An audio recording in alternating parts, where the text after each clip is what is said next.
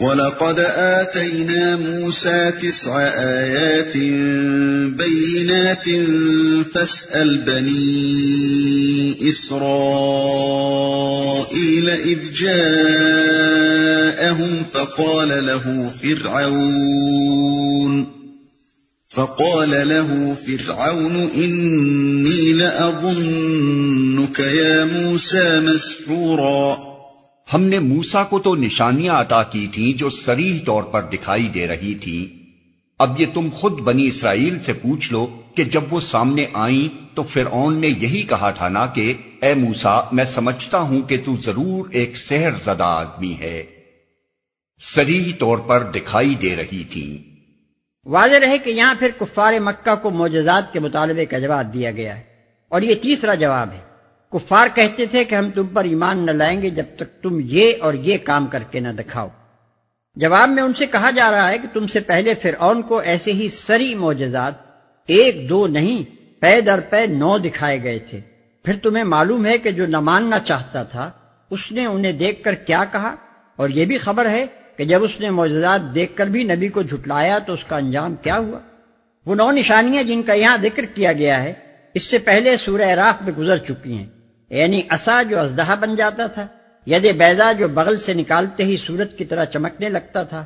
جادوگروں کے جادو کو برسر عام شکست دینا ایک اعلان کے مطابق سارے ملک میں قحط برپا ہو جانا اور پھر یکے بعد دیگرے طوفان ٹڈی دل سرسریوں مینڈکوں اور خون کی بلاؤں کا نازل ہونا۔ ایک سحر زدہ آدمی ہے۔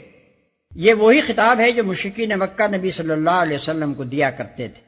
اسی صورت کی آیت سینتالیس میں ان کا یہ قول گزر چکا ہے کہ ان تتبعون الا رجلم مسحورا یعنی تم تو ایک سہر زدہ آدمی کے پیچھے چلے جا رہے ہو۔ اب ان کو بتایا جا رہا ہے کہ ٹھیک اسی خطاب سے فرعون نے موسا علیہ السلام کو نوازا تھا۔ اس مقام پر ایک ضمنی مسئلہ اور بھی ہے، جس کی طرف ہم اشارہ کر دینا ضروری سمجھتے ہیں۔ زمانہ حال میں ممکن حدیث نے احادیث پر جو اعتراضات کیے ہیں، ان میں سے ایک اعتراض یہ ہے کہ حدیث کی روح سے ایک مرتبہ نبی صلی اللہ علیہ وسلم پر جادو کا اثر ہو گیا تھا۔ حالانکہ قرآن کی روح سے کفار کا نبی صلی اللہ علیہ وسلم پر یہ جھوٹا الزام تھا کہ آپ ایک سہر زدہ آدمی ہیں۔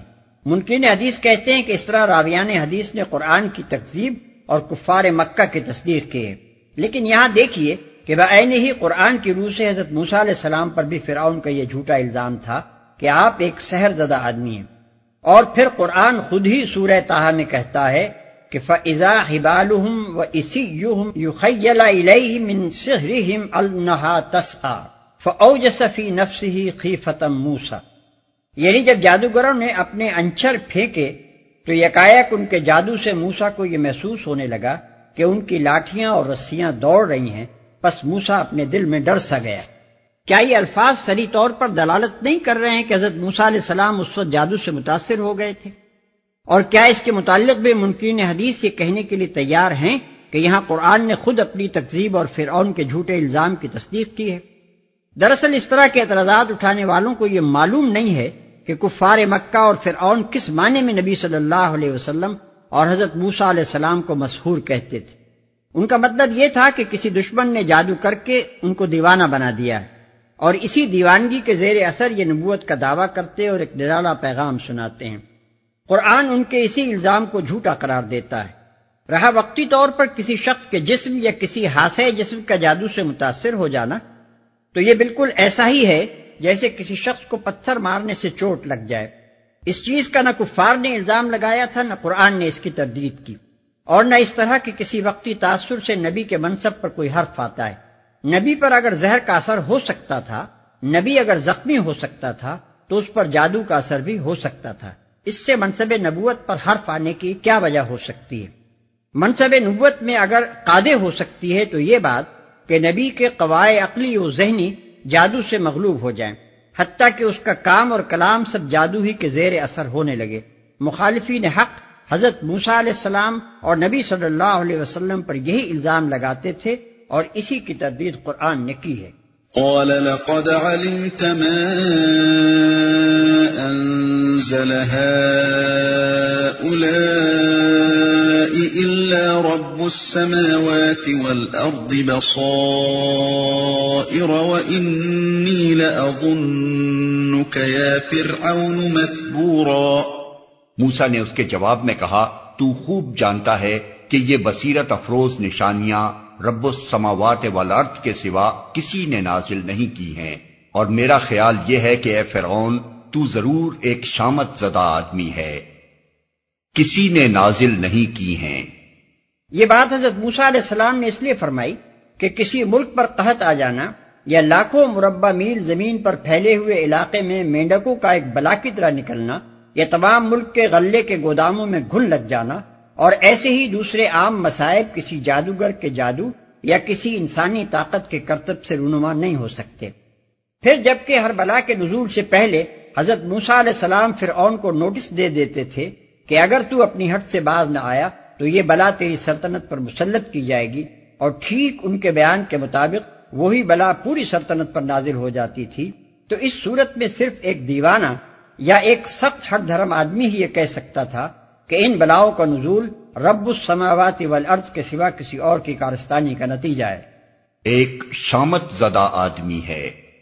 یعنی میں تو سہر زدہ نہیں ہوں مگر تو ضرور شابت زدہ ہے۔ تیرا ان خدائی نشانیوں کو پے در پے دیکھنے کے بعد بھی اپنی ہٹ پر قائم رہنا صاف بتا رہا ہے کہ تیری شامت آ گئی ہے۔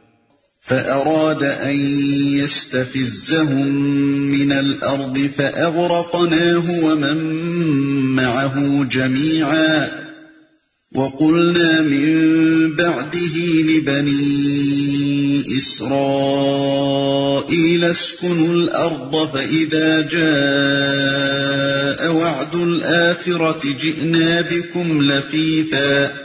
آخر کار فرعون نے ارادہ کیا کہ موسا اور بنی اسرائیل کو زمین سے اکھاڑ پھینکے، مگر ہم نے اس کو اور اس کے ساتھیوں کو اکٹھا غرق کر دیا اور اس کے بعد بنی اسرائیل سے کہا کہ اب تم زمین میں بسو۔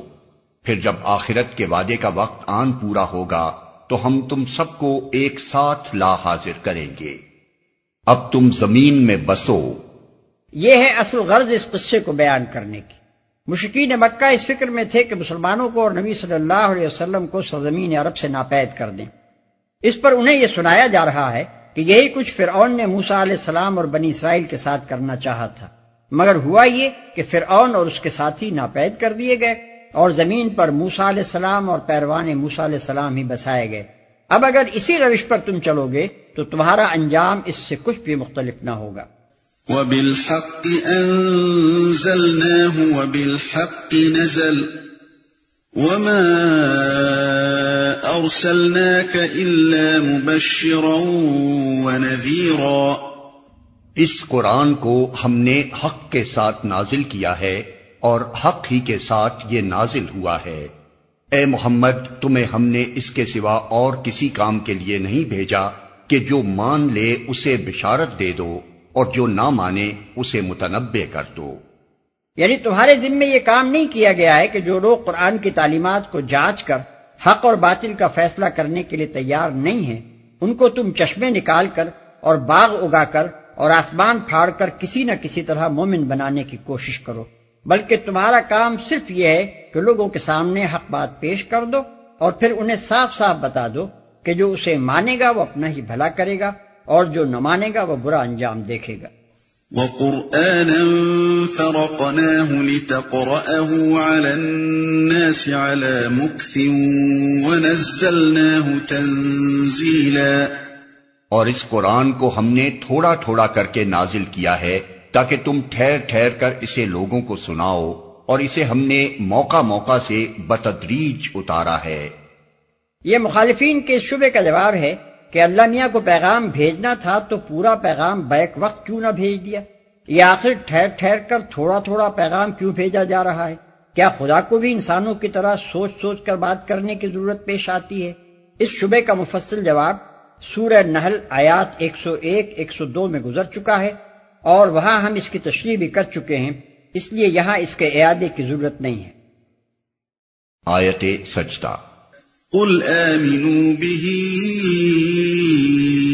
أو لا تؤمنوا إن والذين أوتوا العلم من قبله إذا يتلى عليهم يخرون للأذقان سجدا ويقولون سبحان ربنا إن كان وعد ربنا لمفعولا ويخرون للأذقان يبكون ويزيدهم خشوعا اے محمد، ان لوگوں سے کہہ دو کہ تم اسے مانو یا نہ مانو۔